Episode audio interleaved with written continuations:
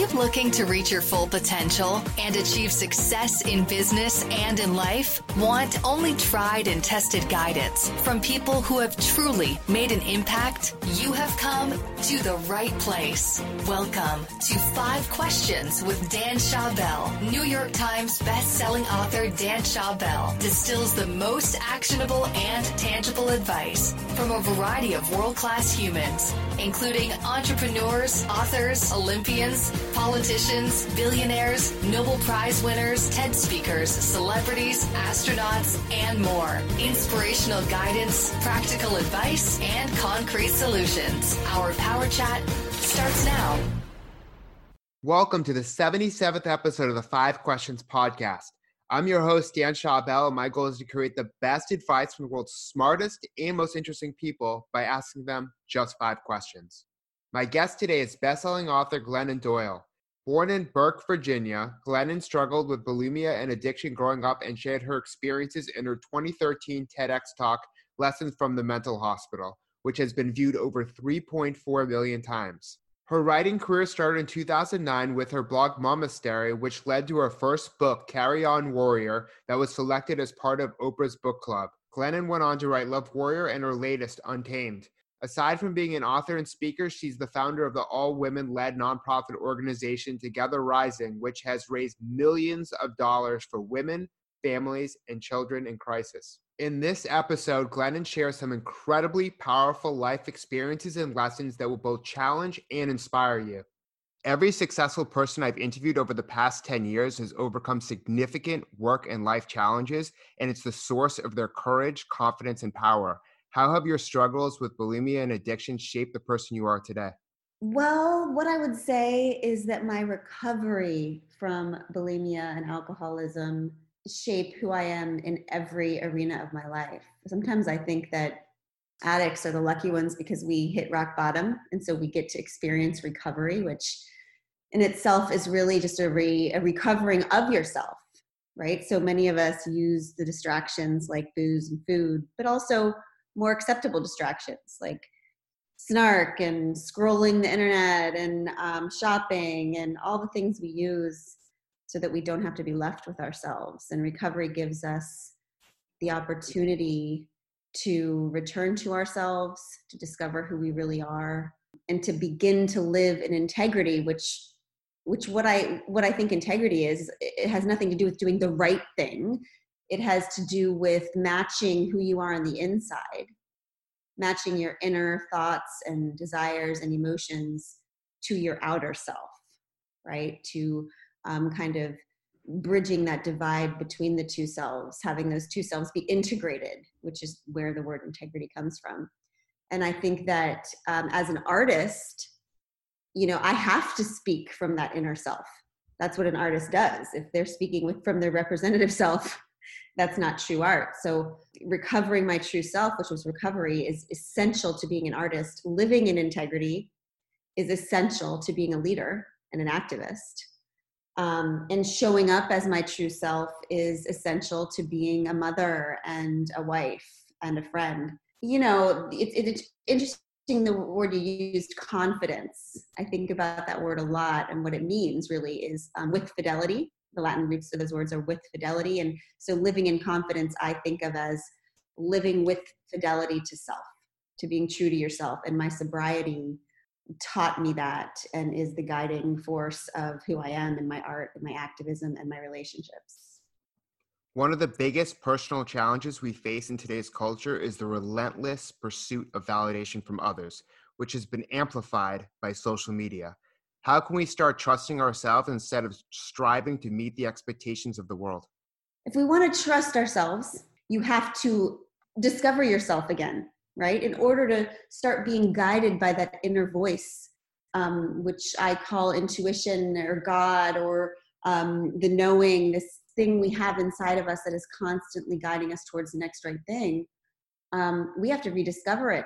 Um, we have to learn to listen for that voice again. And the way we do that is we take some time each day to cut out to stop all the outer voices i think that um, in today's culture, we are being led towards more and more of an exterior life, which means we are constantly looking outside of ourselves, to our phones, to experts, to other people, to, to look for what to do next, when really that's another way of asking people for directions to places they've never been, right? Because we are each pioneers.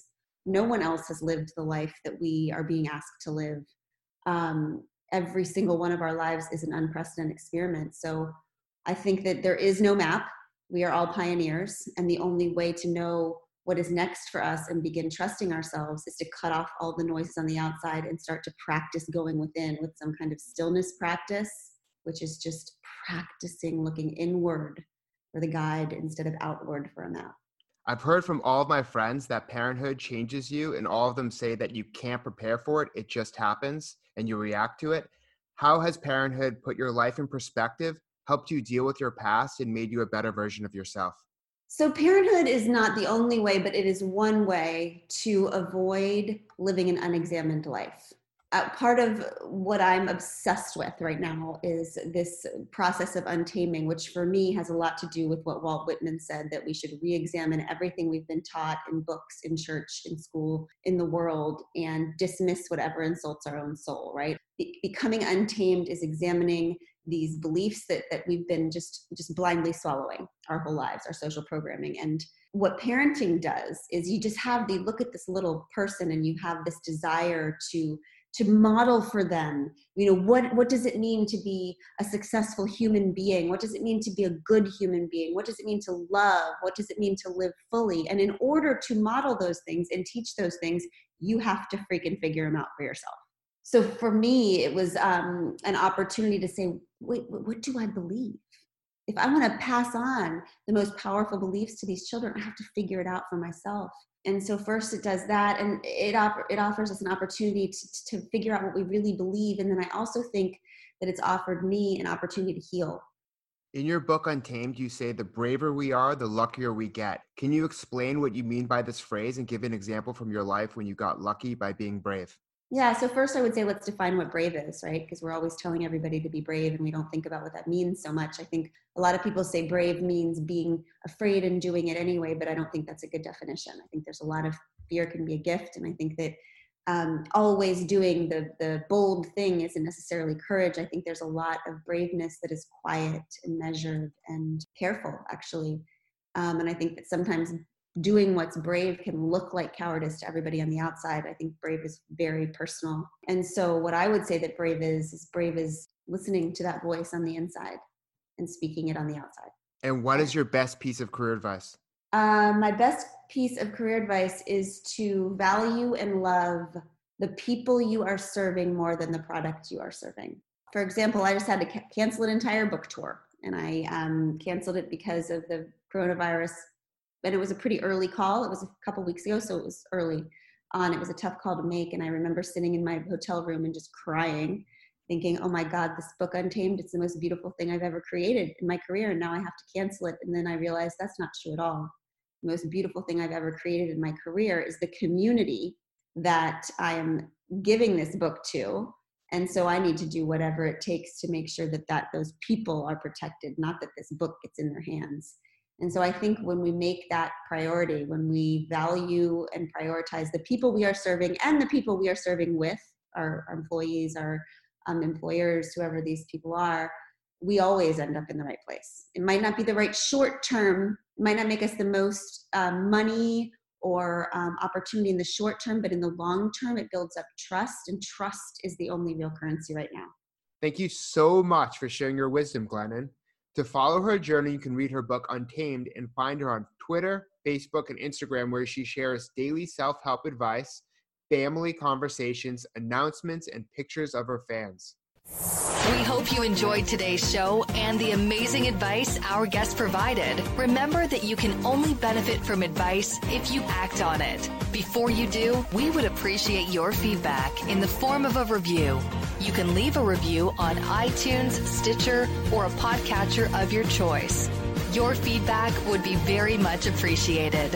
Head over to danschawbel.com slash review now